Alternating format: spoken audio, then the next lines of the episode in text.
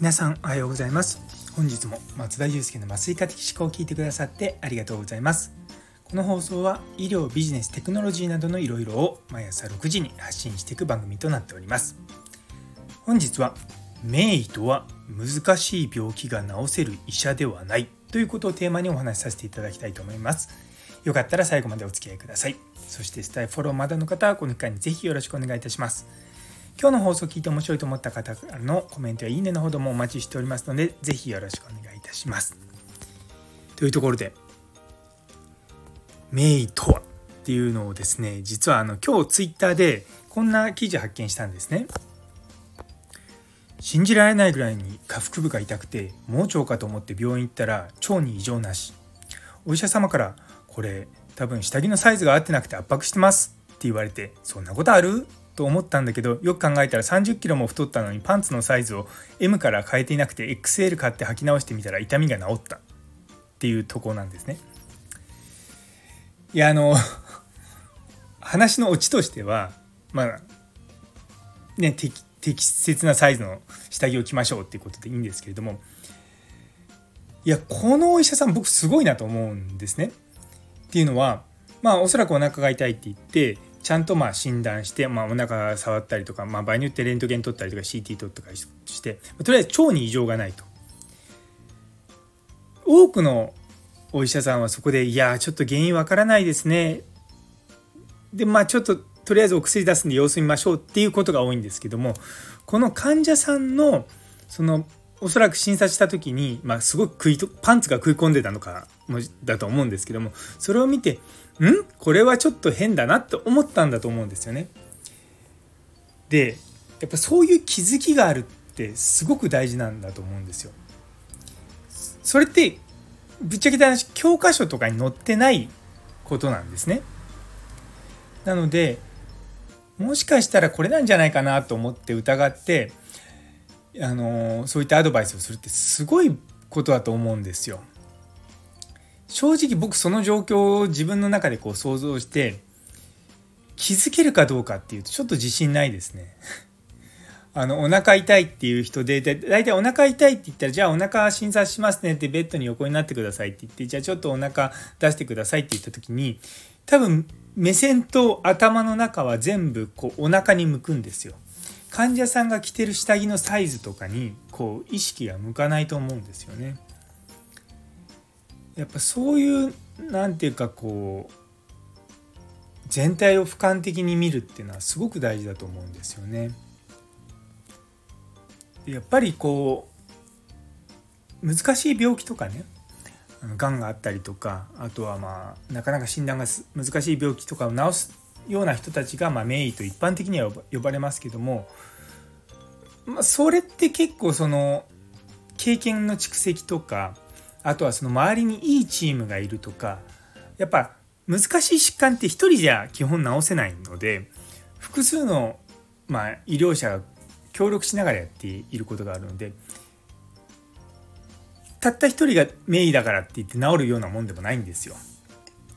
一方その何気ない当たり前にあるような病気の中にある原因をしっかり突き止めて、まあ、当たり前のことを当たり前にやるってめちゃめちゃ僕は大事だと思ってるんですね。で僕もまあいろんな麻酔をする中でやっぱり一番僕は大事だと思うのは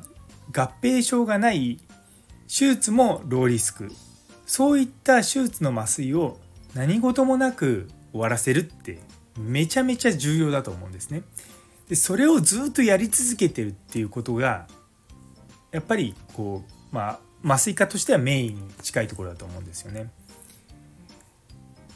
まあどうしても若い若い頃はって言い方いいんですけど最初の麻酔科になりたての頃って難しい麻酔をしたいと思うんですね。っていうのは自分の技術をもっと上げたいからっていうのもあると思うんですけどもでもそういったもの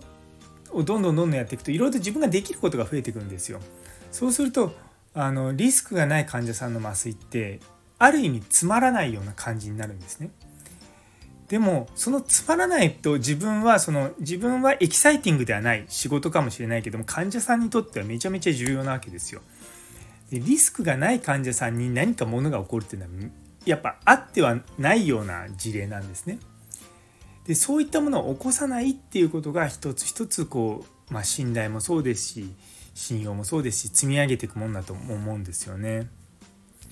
なんで僕は本当に麻酔するのは好きで別にあの妊婦さんの麻酔だけじゃなくて本当に手術の全身麻酔とかねそういったのも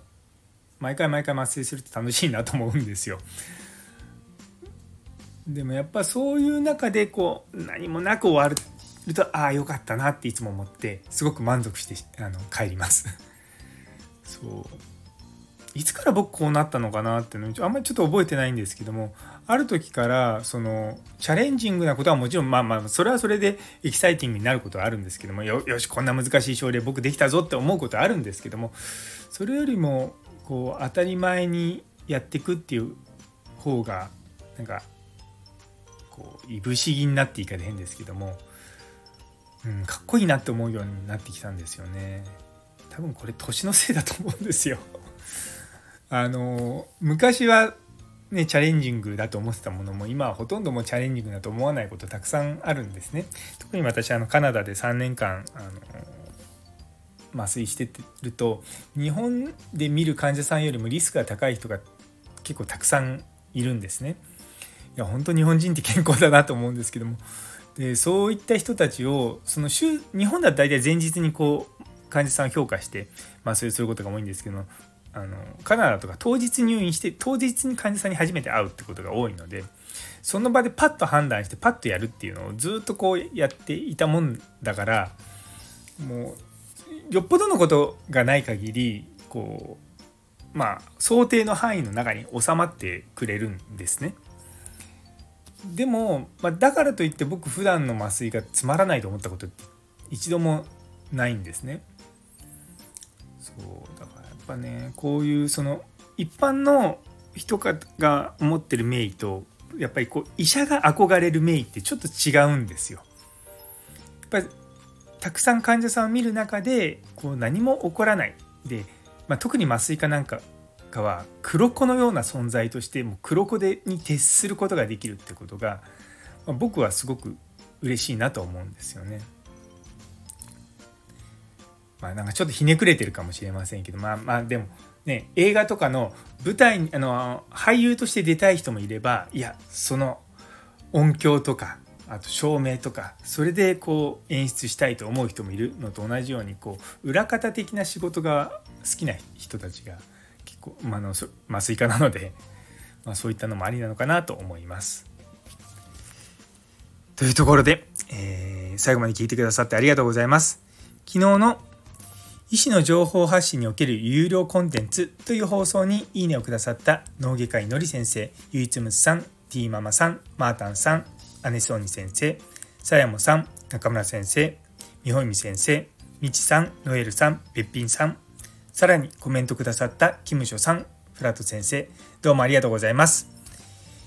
あのちょっとその一つ前の昨日の夜のもやもやの放送で皆様から本当に温かい言葉いただいてですねちょっとそれもあの